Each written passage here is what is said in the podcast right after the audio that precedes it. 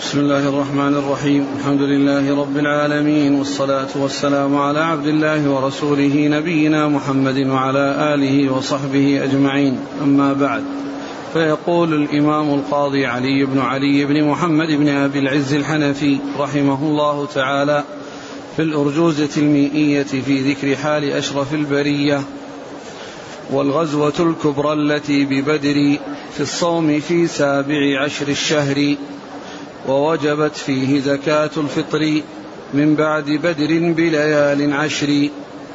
وفي زكاة المال خلف فدر وماتت ابنة النبي البر. رقية قبل رجوع السفر. زوجة عثمان وعرس الطهر. فاطمة على علي القدر على علي القدر على, على علي القدر. وأسلم العباس بعد الأسر. نعم. الحمد لله رب العالمين وأشهد أن لا إله إلا الله وحده لا شريك له وأشهد أن محمدا عبده ورسوله صلى الله وسلم عليه وعلى آله وأصحابه أجمعين.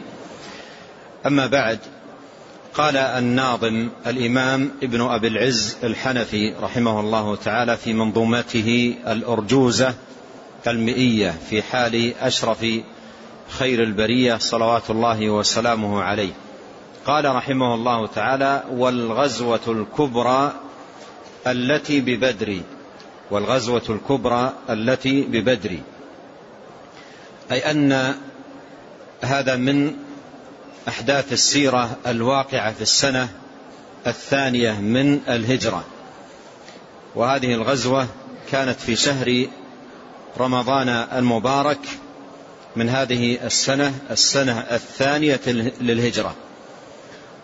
وتسمى بغزوة بدر الكبرى أو العظمى لأن الوقائع التي تتعلق ببدر ثلاث وهي غزوة بدر الأولى وغزوة, وغزوة بدر الكبرى التي هي هذه وغزوة بدر الموعد وسيأتي الإشارة إليها عند الناظم رحمه الله تعالى. وهذه الغزوة كانت بين المسلمين وكفار قريش وكان النبي صلى الله عليه وسلم خرج في الأصل لملاقاة عير لقريش قادمة بتجارة من الشام صحبة أبي سفيان.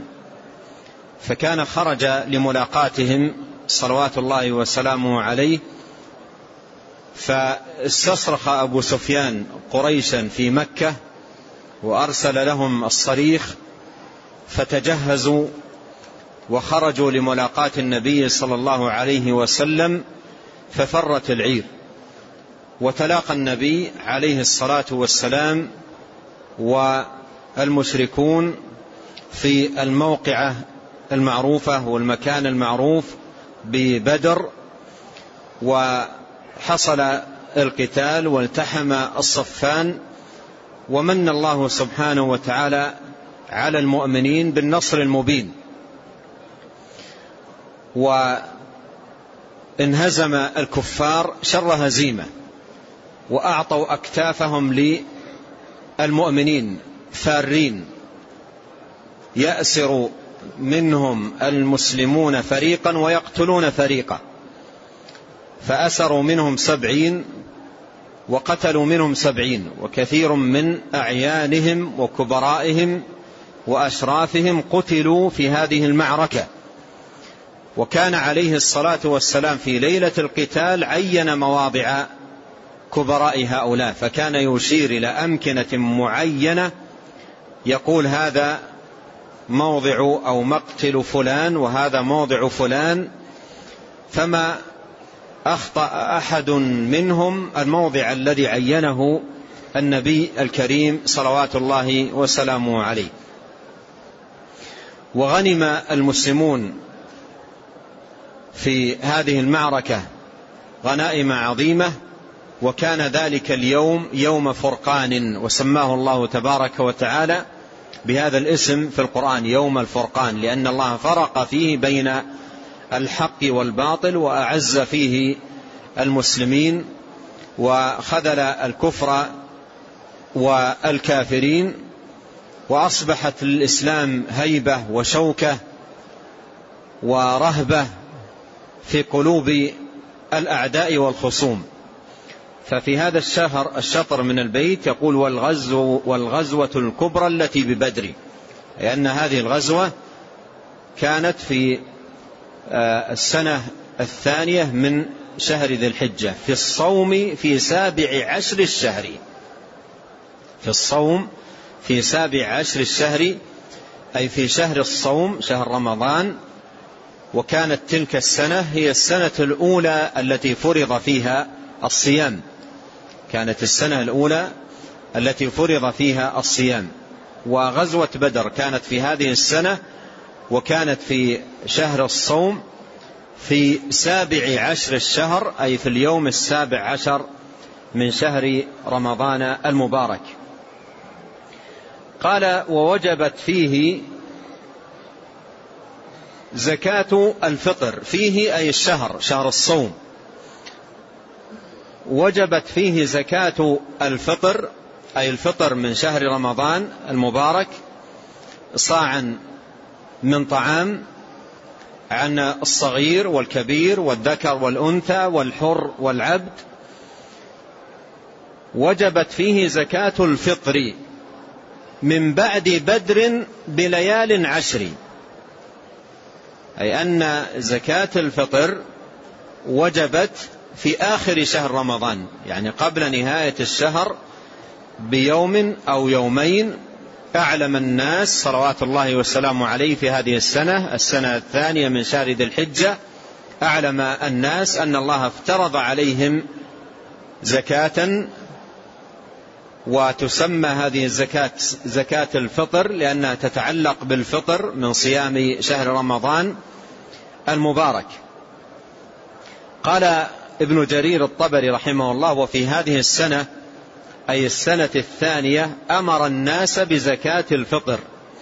وقد قيل إن رسول الله صلى الله عليه وسلم خطب الناس قبل الفطر بيوم أو يومين وأمرهم بذلك. خطبهم قبل الفطر يعني قبل الفطر في السنة الثانية من شهر رمضان المبارك قبل الفطر بيوم أو يومين وأمرهم بذلك أي أمرهم بالزكاة. وهذا هو معنى قول الناظم من بعد بدر بليال عشر. يعني من بعد وقعة بدر ووقعة بدر كانت في السابع عشر من الشهر فبعده بليال عشر يعني قبل آه، ختم ونهاية الشهر بيومين أو ثلاثة أيام تقريبا. قال وفي زكاة المال خلف فدري. أي فعلا. فزكاة المال التي هي زكاة آه، آه، ذات النصاب هذه اختلف فيها أو اختلف فيها أهل العلم متى فرضت. وجماعة من أهل العلم يقولون أنها كانت في السنة الثانية من هجرة النبي صلى الله عليه وسلم. قال الإمام بن كثير رحمه الله في كتابه البداية والنهاية وفي هذه السنة أي السنة الثانية من الهجرة فيما ذكره غير واحد من المتأخرين فرضت زكاة ذات النصب. فزكاة ذات النصب هذه فرضت في قول جماعة من أهل العلم في السنة الثانية من الهجرة على خلاف بين أهل العلم في ذلك. قال وفي زكاة المال خلف أي خلاف بين أهل العلم فدري أي فاعلم ذلك. وماتت ابنة النبي البري. وماتت ابنة النبي البري صلوات الله وسلامه عليه رقية. قبل رجوع السفر زوجة عثمان. زوجة عثمان. أي أن رقية بنت النبي عليه الصلاة والسلام زوج عثمان رضي الله عنه وأرضاه ماتت قبل رجوع السفر أي الذين سافروا للقتال قبل رجوع الجيش إلى المدينة. والنبي صلى الله عليه وسلم لما انتهى انتهت المعركة أقام بالعرصة ساحة القتال ثلاثة أيام وكان من عادته عليه الصلاة والسلام كما ثبت في الصحيح إذا ظهر على قوم أقام بساحتهم ثلاثا ثم رجع فلما أقام بساحتهم ثلاثة أيام ثم سار ومعه الأسارى والغنائم قافلا من معركة بدر إلى المدينة بعث عليه الصلاة والسلام بين يديه بشيرين. بعث بين يديه إلى المدينة بشيرين يبشران بالفتح والنصر. وهما عبد الله بن رواحة إلى أعالي المدينة وزيد بن حارثة إلى السافلة. قال أسامة بن زيد فأتانا الخبر حين سوينا على رقية بنت رسول الله صلى الله عليه وسلم أي قبرها. فرغنا من, من الدفن فأتانا البشير يخبرنا بأن آه، النصر المبين المؤزر كان لجند الله المؤمنين. فجاء البشير يبشر بعد يقول فراغنا من دفن رقية بنت النبي صلى الله عليه وسلم زوج عثمان.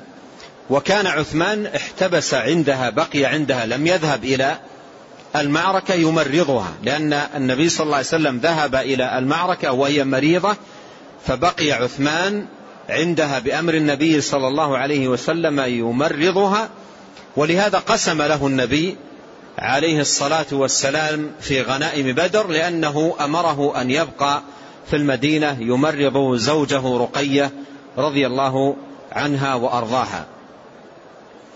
قال وعرس الطهر وعرس الطهر فاطمة أولى أن تضبط فاطمة على اعتبار أنها بدل ويجوز أن تضبط بالضم أي هي فاطمة أو نعم هي فاطمة وعرس الطهر فاطمة. قال وعرس الطهر فاطمة على علي القدر أي وأيضا وتم بعد معركة بدر عرس الطهر يعني المرأة العفيفة الطاهرة فاطمة بنت النبي صلى الله عليه وسلم على علي القدر أي علي المكانة وعلي المنزلة آه، علي بن أبي طالب ابن عم النبي صلى الله عليه وسلم. ويشهد لكون زواج علي بفاطمة كان بعد غزوة بدر أن عليا آه، آه، يشهد لذلك ما جاء في الصحيحين. في الصحيحين أن عليا قال كانت لي شارف أي ناقة من نصيبي من المغنم يوم بدر. كانت لي شارف من نصيبي من المغنم يوم بدر يوم بدر وكان النبي صلى الله عليه وسلم أعطاني شارفا من الخمس. فلما أردت أن أبتني بفاطمة بنت رسول الله صلى الله عليه وسلم وعدت رجلا صواغا من بني قينقاع أن يرتحل معي. فنأتي بإذخر أردت أن أبيعه الصواغين وأستعين به في وليمة في وليمة عرسي. إلى آخر الخبر. فهذا يدل على أن عرس علي رضي الله عنه بالطهر فاطمة بنت النبي صلى الله عليه وسلم ورضي الله عنها كان بعد غزوة بدر كما ذكر ذلكم الناظم رحمه الله تعالى. قال وأسلم العباس بعد الأسر. وأسلم العباس أي عم النبي صلى الله عليه وسلم بعد الأسر. وكان العباس من جملة الأسرى الذين أسروا في غزوة بدر وكان جاء مع جيش المشركين إلى وقعة بدر وكان من جملة الأسارى الذين أسروا في هذه آه، المعركة. وقد علمنا أن عددهم سبعين فكان واحدا من هؤلاء واحدا من هؤلاء الأسرى. وقد اختلف أهل العلم في وقت إسلامه في وقت إسلامه. والناظم رحمه الله جزم أنه أسلم بعد الأسر وهذا قول لأهل العلم. جزم أنه أسلم بعد الأسر يعني بعد أن أسر في غزوة بدر أسلم. فهذا قول لأهل العلم وقول آخر وهو أنه أسلم قبل ذلك. وهو أنه أسلم قبل ذلك وجاء مع الجيش مسلما. وإنما خرج مع المشركين في هذه الغزوة مكرها خوفا من لائمة قومه وكان يخفي إسلامه وكان يخفي إسلامه. وهذا قول لأهل العلم. ومما يشهد لذلك ما جاء في مسند الإمام أحمد وغيره أنه قال إني قد كنت مسلما قبل ذلك وإنما استكرهوني.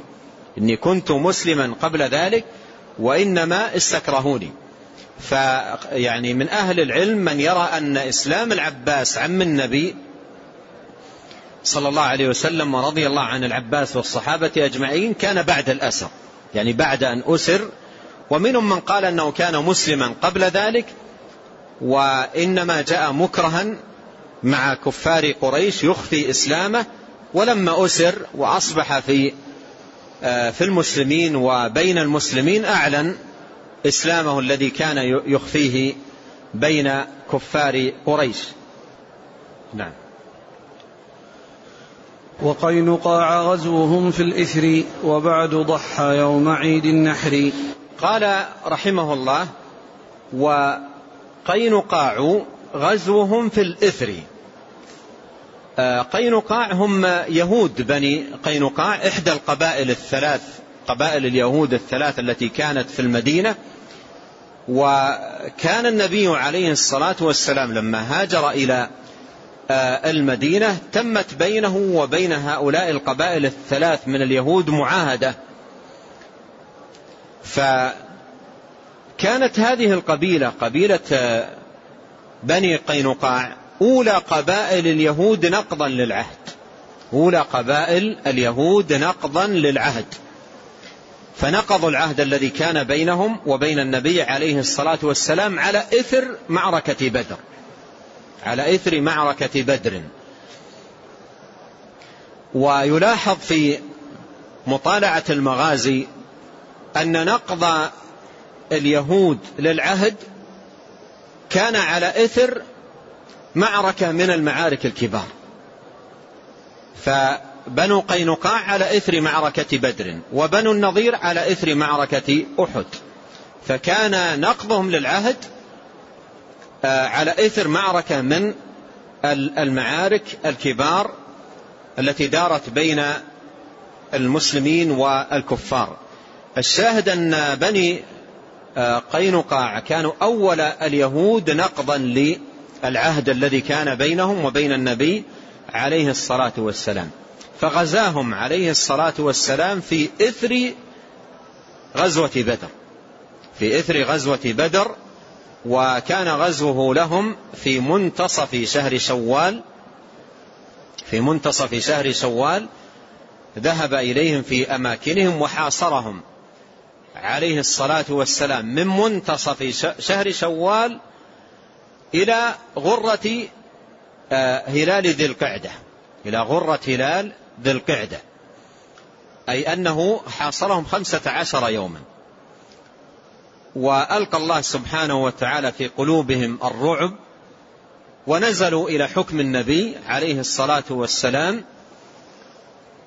فأمر بهم فكتفوا وكان أراد عليه الصلاة والسلام أن يقتل مقاتلتهم لكن شفع فيهم عبد الله بن أبي الذي كان آه، أظهر آه، إسلامه على إثر معركة بدر شفع فيهم وألح على النبي صلى الله عليه وسلم فأمر آه، النبي عليه الصلاة والسلام أن يجلوا ويخرجوا من المدينة فذهبوا إلى أدرعات الشام ولم يلبث كثير منهم هناك. طويلا حتى هلكوا.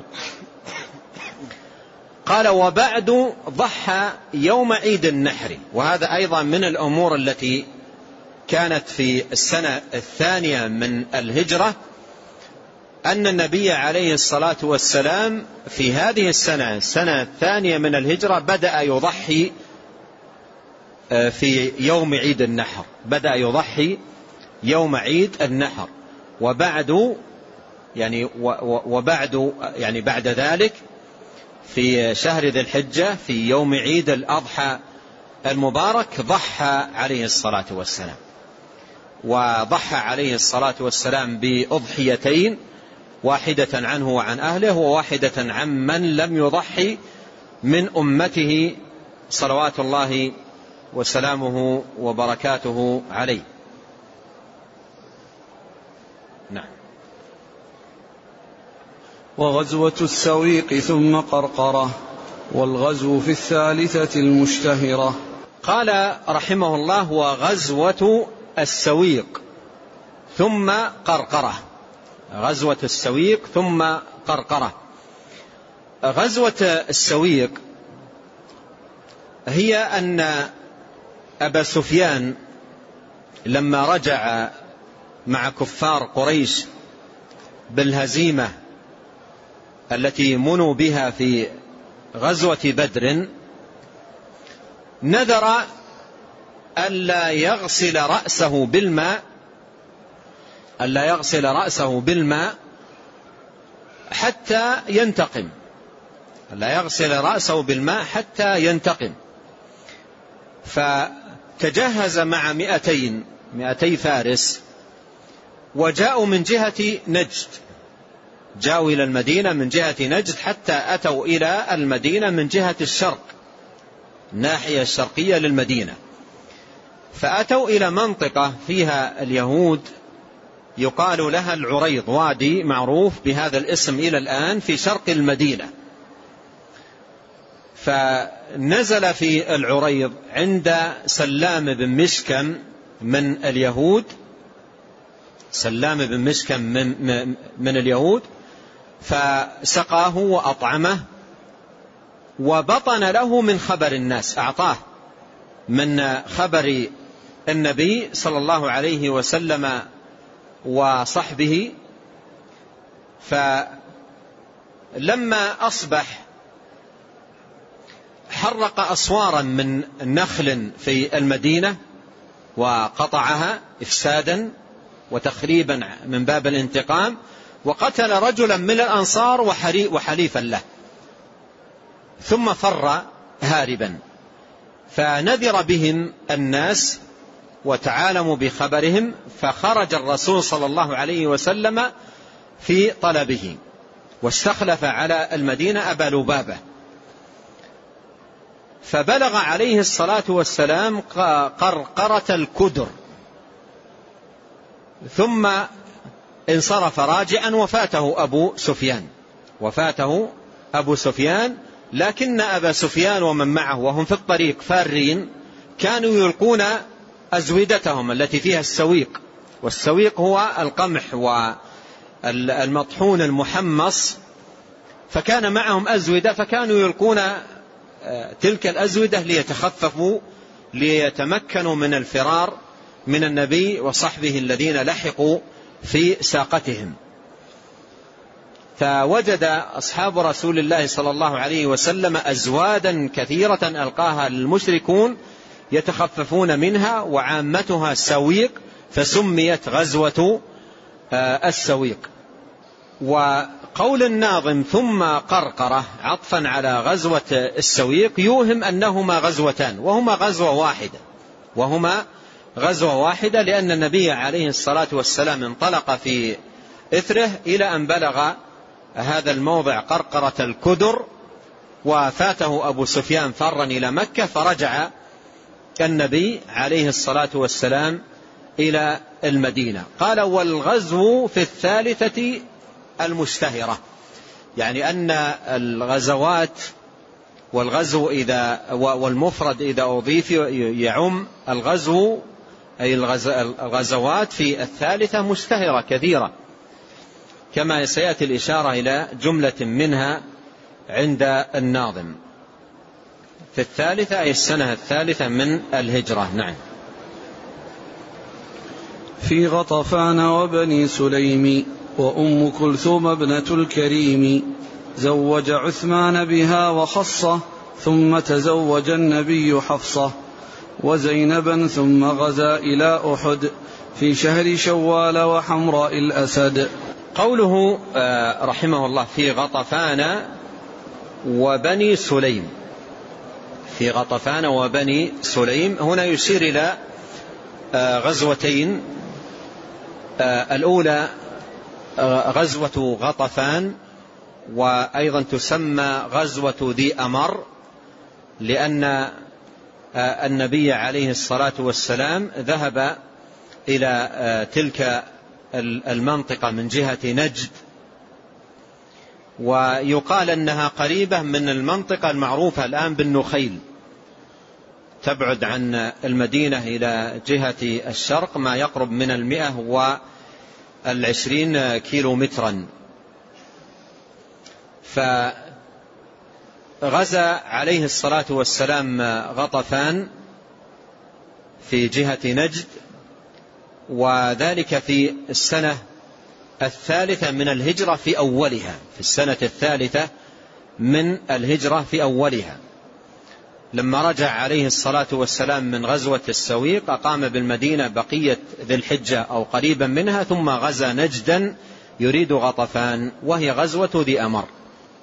واستعمل على المدينة عثمان بن عفان وأقام بتلك المنطقة آه، سفرا كله إشارة سفر كله أو قريبا من ذلك ثم رجع ولم يلقى صلى الله عليه وسلم كيدا. وقوله وبني سليم يعني بذلك غزوة بني سليم. وهذه آه، كانت أيضا عقب فراغه عليه الصلاة والسلام من غزوة بدر لما قدم المدينة لم يقم بها إلا سبعة ليال حتى غزا بنفسه يريد بني سليم. فبلغ ماء من مياههم يقال له الكدر فأقام عليه ثلاث ليال ثم رجع إلى المدينة ولم يلقى صلى الله عليه وسلم كيدا. وقوله رحمه الله تعالى وأم كلثوم وأم كلثوم ابنة الكريم زوج عثمان بها وخصه. هنا يذكر آه هذا الأمر الذي كان في السنة آه الثالثة من الهجرة.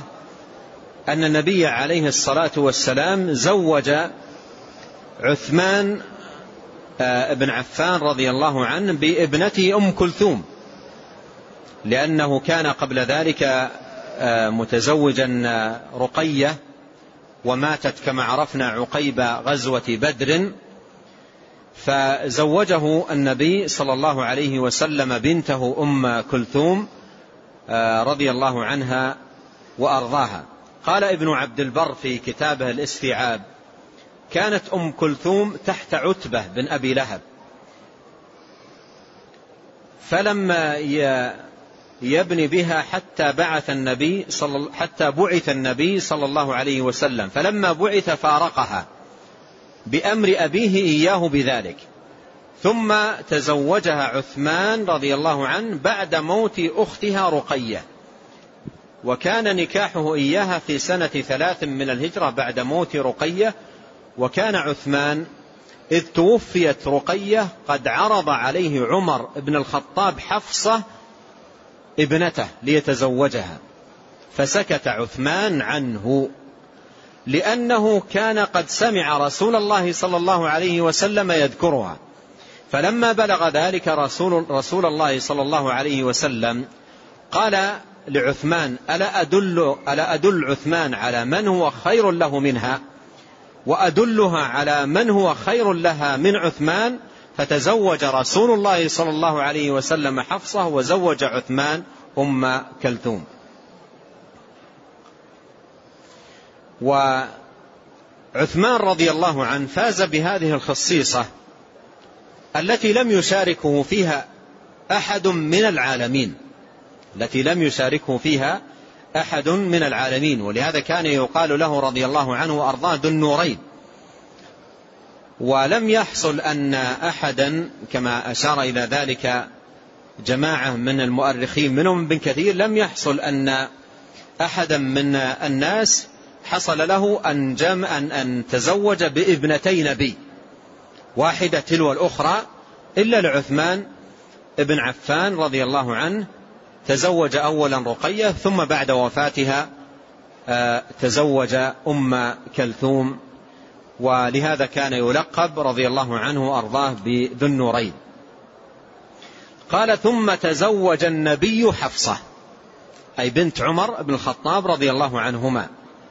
قال ابن إسحاق ثم تزوج رسول الله صلى الله عليه وسلم بعد عائشة حفصة بنت عمر وكانت قبله عند خنيس بن حذافة أحد بني سهم فمات رسول الله صلى الله عليه وسلم ولم يصب منها ولدا. قال وزينبا قال وزينبا أي وتزوج النبي عليه الصلاة والسلام بعد حفصة زينب والمراد بزينب هنا أي بنت خزيمة الهلالية. قال ابن, ابن إسحاق ثم تزوج رسول الله صلى الله عليه وسلم بعد حفصة زينب بنت خزيمة الهلالية أم المساكين وكانت قبله عند الحسين بن الحارث أو عند أخيه الطفيل بن الحارث بن عبد المطلب بن عبد, بن عبد مناف ماتت بالمدينة أول نسائه موتا ولم يصب رسول الله صلى الله عليه وسلم منها ولدا. وقد جاء في الصحيحين عن عائشة رضي الله عنها قالت قال رسول الله صلى الله عليه وسلم أسرع كن لحاقا بي أطول كن يدا. قالت فكن يتطاولن أيتهن أطول يدا.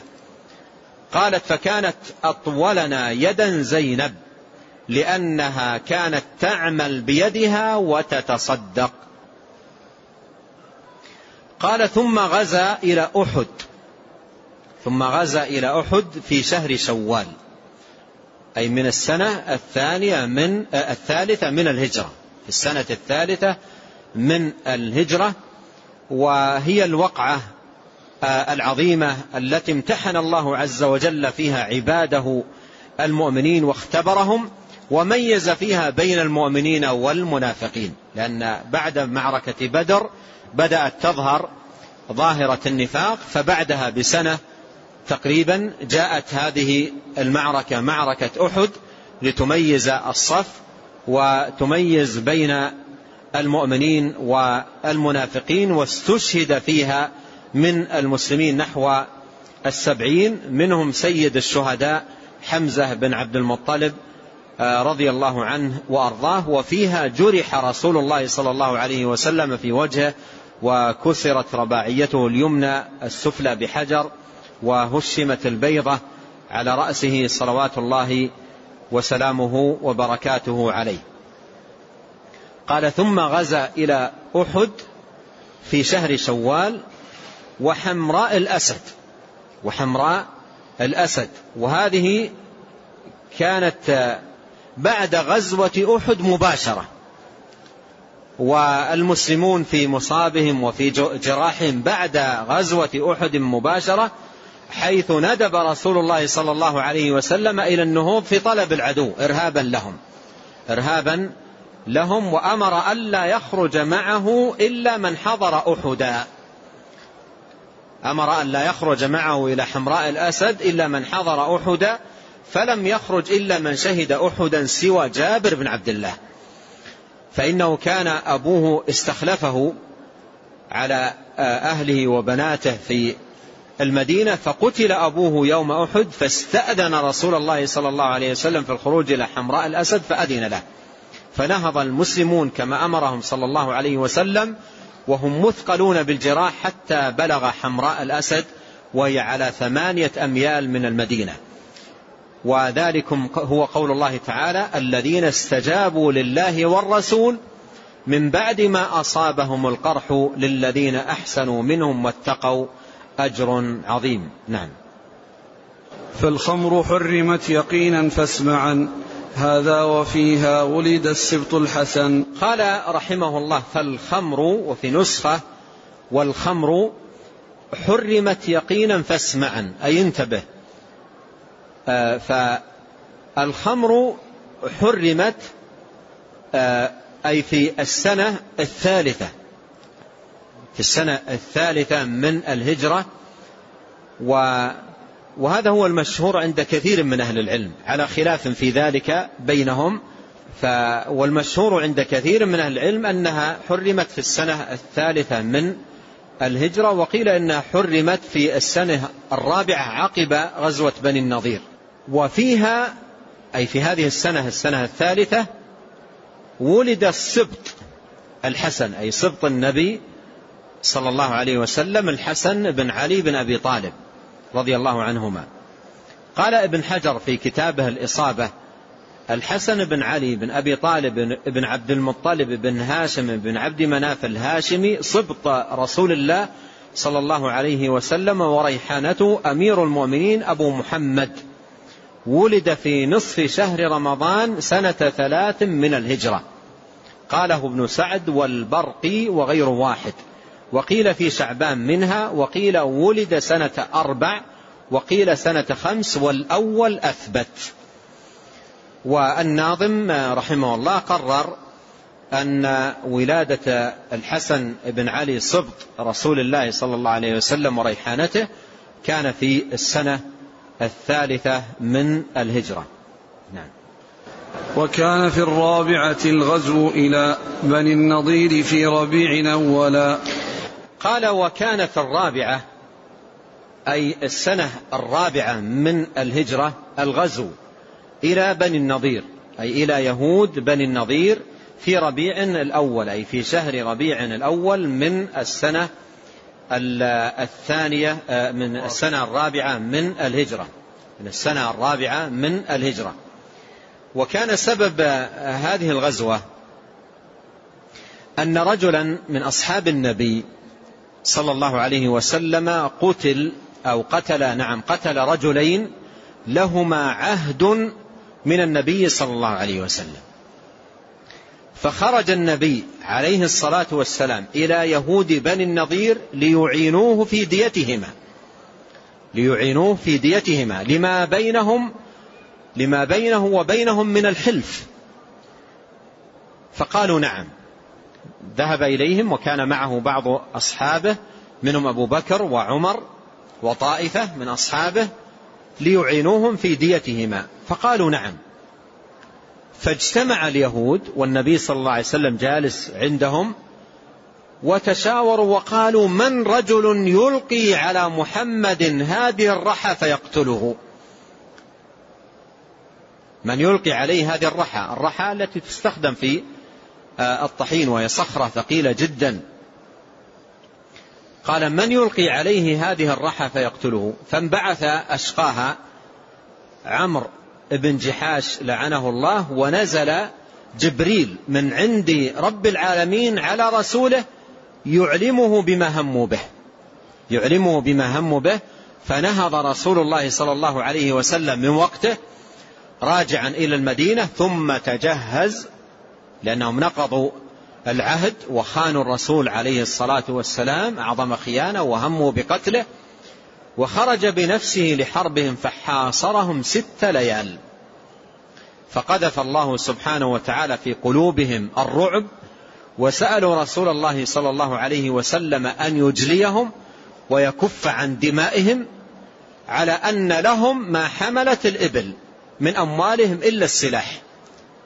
ففعل وفيهم أنزل الله سبحانه وتعالى سورة الحشر. نعم.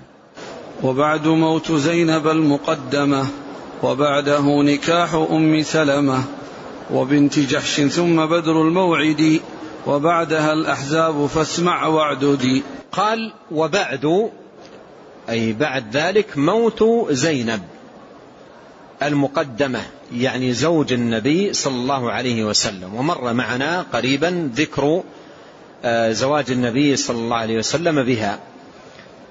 ففي هذه آه، السنة كان موت زينب بنت خزيمة الهلالية أم المساكين. جاء في ترجمتها من الإصابة أن رسول الله صلى الله عليه وسلم تزوجها في شهر رمضان سنة ثلاث فأقامت عنده ثمانية أشهر. فأقامت عنده ثمانية أشهر وماتت في ربيع الآخر سنة أربع. قال وبعده نكاح أم سلمة. وبعده نكاح أم سلمة آه، أي بنت أمية ابن المغيرة القرشية المخزومية. كانت ممن أسلم قديما هي وزوجها أبو سلمة بن عبد الأسد بن المغيرة وهاجر إلى الحبشة فولدت له سلمة. ثم قدم إلى مكة وهاجر إلى المدينة. وكانت هجرة زوجها أبو سلمة سابقا لهجرتها لأنها لما أرادت أن تهاجر مع زوجها منع قومها زوجها من أن يصحبها معه وقالوا أنت وشأنك أما ابنتنا فلن تذهب معك وبقيت سنة.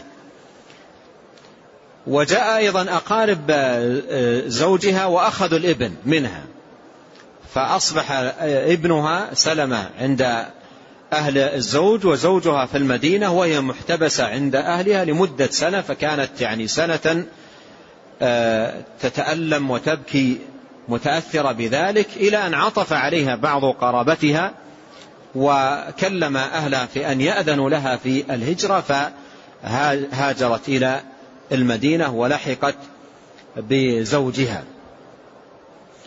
وتوفي عنها زوجها فتزوجها رسول الله صلى الله عليه وسلم. جاء في صحيح مسلم عن أم سلمة رضي الله عنها أنها قالت سمعت رسول الله صلى الله عليه وسلم يقول ما من مسلم تصيبه مصيبة فيقول ما أمره الله إنا لله وإنا إليه راجعون اللهم أجرني في مصيبتي واخلف لي خيرا منها إلا أخلفه الله خيرا منها.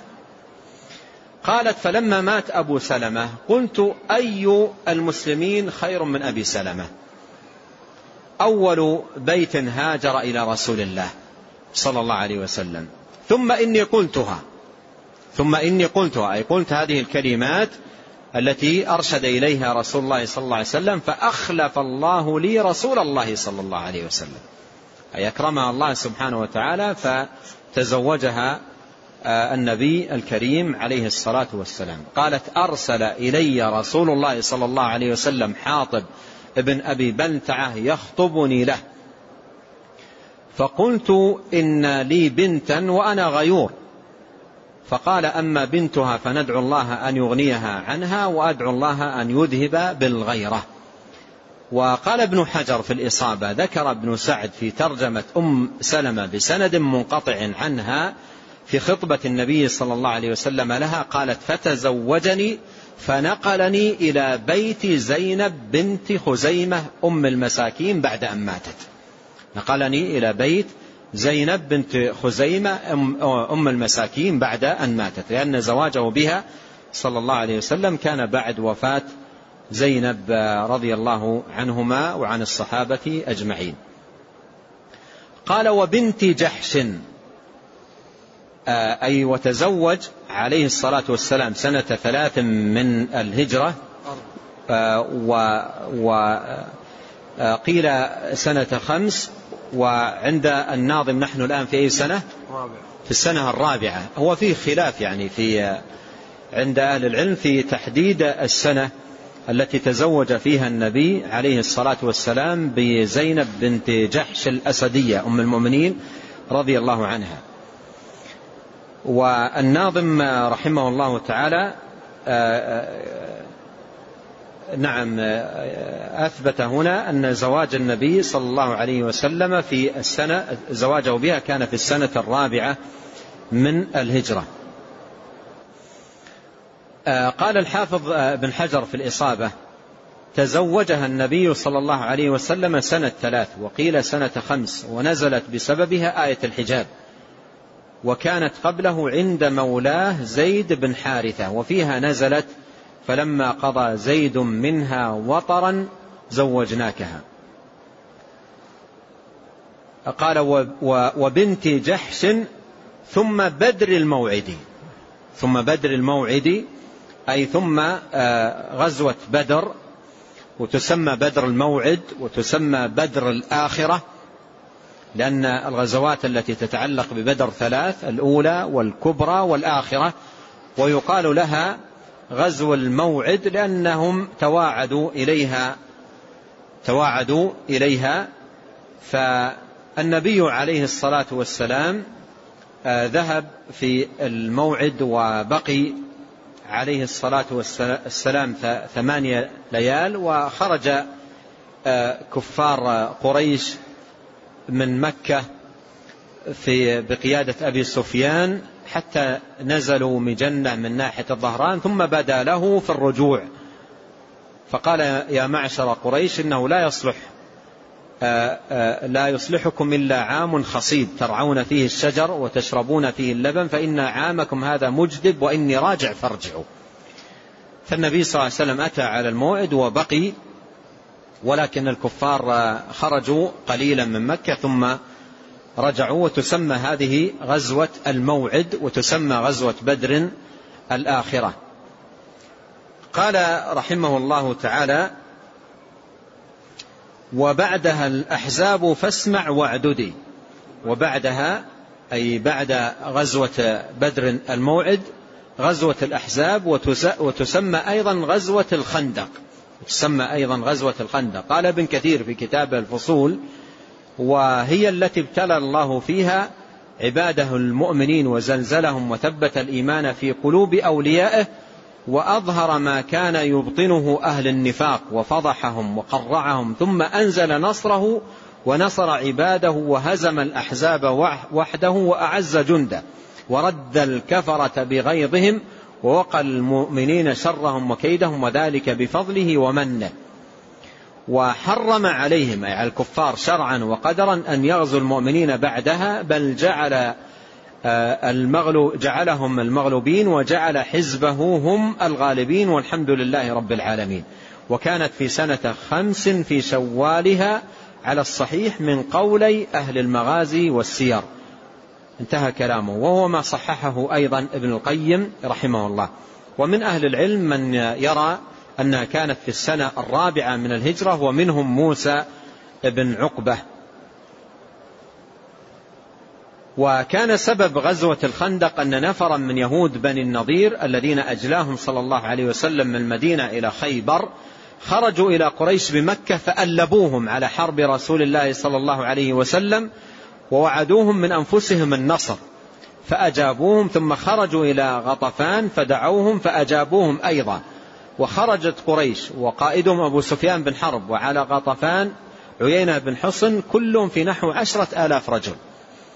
وجاءوا إلى المدينة وخرج رسول الله صلى الله عليه وسلم وتحصن بالخندق وهو في ثلاثة آلاف على الصحيح من أهل المدينة فجعلوا ظهورهم إلى سلع وأمر صلى الله عليه وسلم بالنساء والذراري فجعلوا في أعطام المدينة الحصون التي في المدينة واستخلف عليهم ابن أم مكتوم رضي الله عنه. ونقض بنو قريظة العهد الذي كان بينهم وبين رسول الله صلى الله عليه وسلم فعظم ذلك الأمر على المسلمين وعظم الخطر وكان أمرهم كما قال الله عز وجل هنالك ابتلي المؤمنون وزلزلوا زلزالا شديدا. ثم إن الله صنع أمرا من عنده للمؤمنين خذل به ما كان بين جموع الكفار وفل جموعهم وفرق شملهم وأرسل عليهم الجنود والريح تزلزلهم فرحلوا من ليلتهم. نعم. ثم بني قريضة وفيهما خلف وفي ذات الرقاع علما كيف صلاة الخوف والقصر نمي وآية الحجاب والتيمم. قيل ورجمه اليهوديين. ومولد السبت الرضا الحسيني نعم. قال رحمه الله تعالى ثم بني قريظة. يعني ثم حصل بعد ذلك غزو آه، بني قريظة وعرفنا أنهم نقضوا العهد في غزوة آه، الخندق وظاهروا قريشا وأعانوهم على حرب الرسول عليه الصلاة والسلام. ونقضوا ما كان بينهم وبين رسول الله صلى الله عليه وسلم من عهد فلما فرق فرغ عليه الصلاة والسلام من الأحزاب غزا بني قريظة. وبهذا نعلم أن نقض اليهود آه، للعهد كان على إثر آه، المعارك الكبار الأمهات التي كانت بين النبي صلى الله عليه وسلم وبين آه، المشركين. فبنو قينقاع بعد بدر وبنو النظير بعد أحد وبنو قريظة بعد الأحزاب. جاء في صحيح البخاري عن عائشة رضي الله عنها أن رسول الله صلى الله عليه وسلم لما رجع يوم الخندق ووضع السلاح واغتسل فأتاه جبريل. لما وضع السلاح عليه الصلاة والسلام واغتسل أتاه جبريل وقد عصب رأسه وقد عصب رأسه فقال وضعت السلاح؟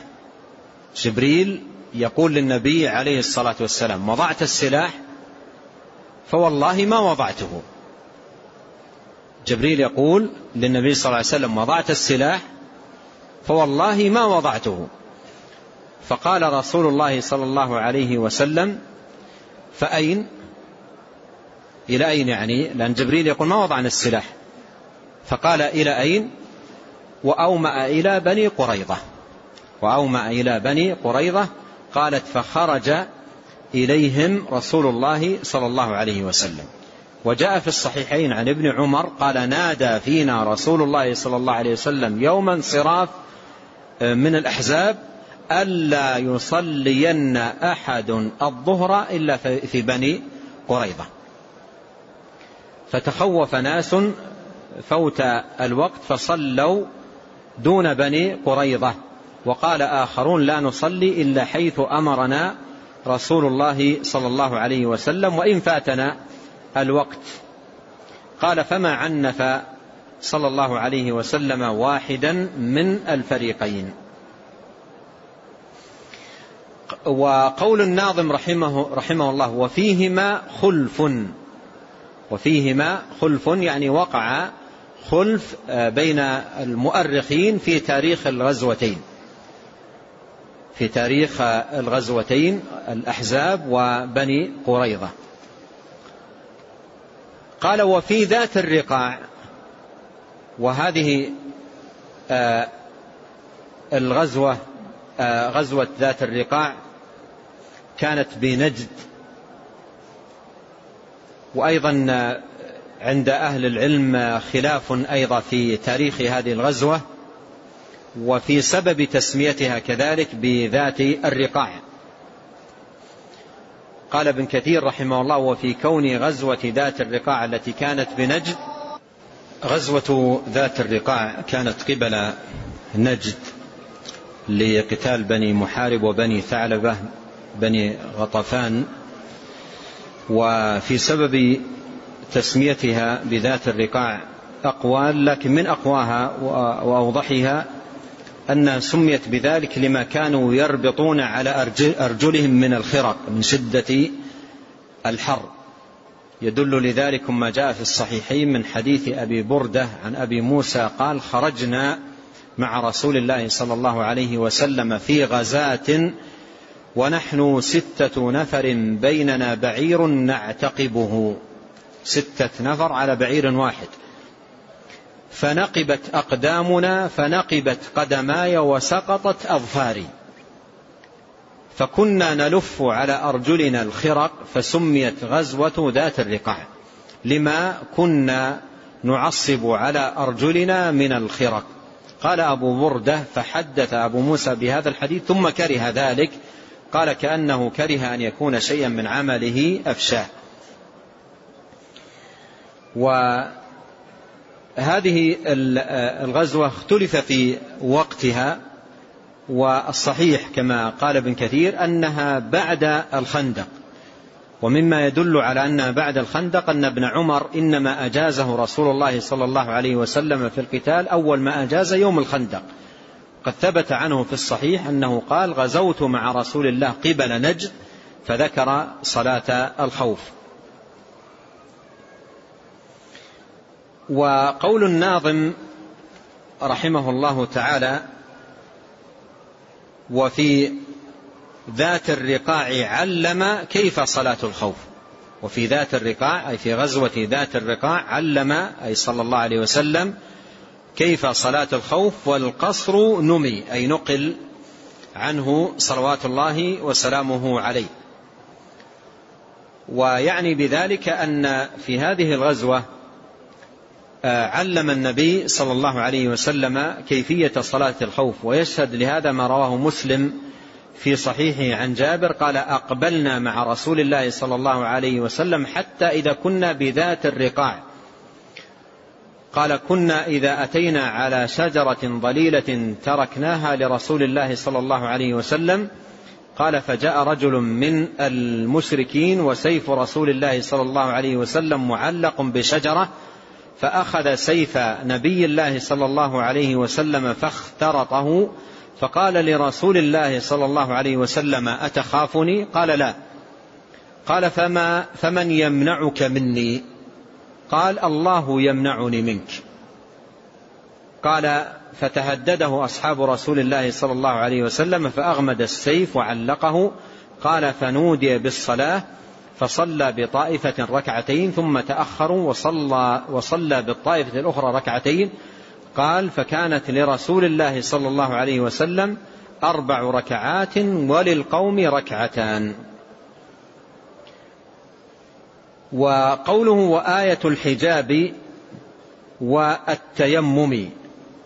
وآية الحجاب يعني نزول آية الحجاب. وقد قال ابن كثير في البداية والنهاية ولا خلاف أنه آه، آه، يعني نزول الحجاب نزل صبيحة دخوله صلى الله عليه وسلم بزينب آه، بنت جحش. وقال الحافظ في الإصابة تزوج النبي صلى الله عليه وسلم تزوجها النبي صلى الله عليه وسلم سنة ثلاث وقيل سنة خمس ونزلت بسببها آية الحجاب. وقوله والتيمم يعني أن التيمم شرع في تلك السنة أيضا. والمعروف أن نزول التيمم كان على إثر غزوة بني المصطلق. على إثر غزوة بني المصطلق. وستأتي هذه الغزوة عند الناظم رحمه الله تبارك, رحمه الله تبارك وتعالى في أحداث السنة الخامسة. في أحداث السنة الخامسة من الهجرة. قيل ورجمه اليهوديين. في إحدى النسختين آه، وهي النسخة التركية لهذه المنظومة قبل بدل قيل فيحتمل وهذه تحتاج إلى تحقيق يحتمل أن الناظم يقول والتيمم قبل يعني تكون عائدة على التيمم والتيمم قبل ورجم اليهوديين. والنسخة الأخرى قيل ورجمه اليهوديين أي في تلك السنة.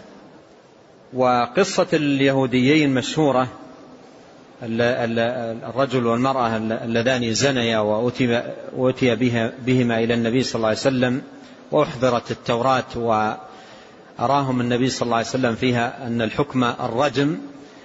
لكن كتب المغازي والسير لم تتعرض لزمن وقوعها لم تتعرض لزمن وقوعها. فالله تعالى أعلم. وقول ومولد السبط الرضا الحسين أي في هذه السنة السنة الخامسة من السنة الرابعة نعم من الهجرة. قال الحافظ رحمه الله تعالى في كتاب الإصابة الحسين بن علي بن أبي طالب بن عبد المطلب بن هاشم الهاشمي أبو عبد الله صبط رسول الله وريحانته. قال الزبير وغيره ولد في في شعبان سنة أربع وقيل سنة ست وقيل سنة سبع وليس بشيء. فالأقرب أنه في السنة الرابعة وهذا الذي أيضا جزم به الناظم رحمه الله تعالى هنا. وبهذا تنتهي أحداث السنة الرابعة من الهجرة. ثم بعد ذلك شرع رحمه الله في أحداث السنة الخامسة والله تعالى أعلم وصلى الله وسلم على عبده ورسوله نبينا محمد وآله وصحبه أجمعين. جزاكم الله خيرا وبارك الله فيكم. ألهمكم الله الصواب ووفقكم للحق. نفعنا الله ما سمعنا وغفر الله لنا ولكم والمسلمين أجمعين. فيقول أثابكم الله نرجو أن تنبهوا على الألبسة التي عليها أسماء أو صور لبعض المشركين. هذه حقيقة من آه، الظواهر المؤسفة المؤلمة وخاصة في المساجد بيوت الله عز وجل. يعني أحيانا يصلي المسلم وأمامه صورة لكافر أو صورة لحيوان أو صورة لوحش من الوحوش أو آه، اسم لأحد مثلا المغنين أو آه، نحو ذلك. ويصلي وهي على ظهر الرجل الذي أمامه. وحقيقة يعني هذه من الأمور المؤسفة أن كثير من المسلمين اتخذوا ظهورهم وبطونهم دعايات. أن كثير من المسلمين اتخذوا ظهورهم وبطونهم دعايات إما لمغني أو للاعب أو مثلا آه، بعض الكفار أو بعض يعني الأندية أو بعض جعل ظهره وبطنه دعاية لهؤلاء. فالذي ينبغي على المسلم أن يربأ بنفسه من ذلك وألا يكون بهذه الحالة المزرية المشينة التي لا تليق بمسلم ولا سيما داخل المساجد وبيوت الله هذه الأمكنة المحترمة التي لا لها حرمتها ولها مكانتها فالواجب تقوى الله عز وجل والبعد عن ذلك ليس في المساجد فقط وإنما في كل مكان لكن في المساجد الأمر أعظم وأشد لما للمساجد من مكانة وحرمة والله أعلم. يقول يسأل عن بني النجار أخوال النبي صلى الله عليه وسلم هل هم من الأوس أم من الخزرج؟ لا أذكر الآن. بأي شيء نقض بنو قينقاع العهد. بأي شيء نقض بنو قينقاع العهد. بنو قينقاع نقضهم للعهد كان كما عرفنا على إثر معركة بدر على إثر معركة بدر. ولما آه، بلغ النبي عليه الصلاة والسلام نقضهم للعهد على إثر هذه المعركة وهم حسدوا النبي عليه الصلاة والسلام على هذا النصر المبين وذكر أنهم كانوا أشجع هذه القبائل الثلاث. يعني أشجع هذه القبائل الثلاث قبائل اليهود الثلاث هم بنو قينقاع. ولهذا كانوا أول قبيلة أقدمت على نقض العهد والآخرون تأخر نقضهم إلى ما, إلى ما بعد ذلك. فحسدوا النبي عليه الصلاة والسلام على النصر المبين الذي أكرمه الله سبحانه وتعالى به في غزوة بدر. فكان منهم أن نقضوا العهد. وحصلت منهم بوادر منهم منها قصة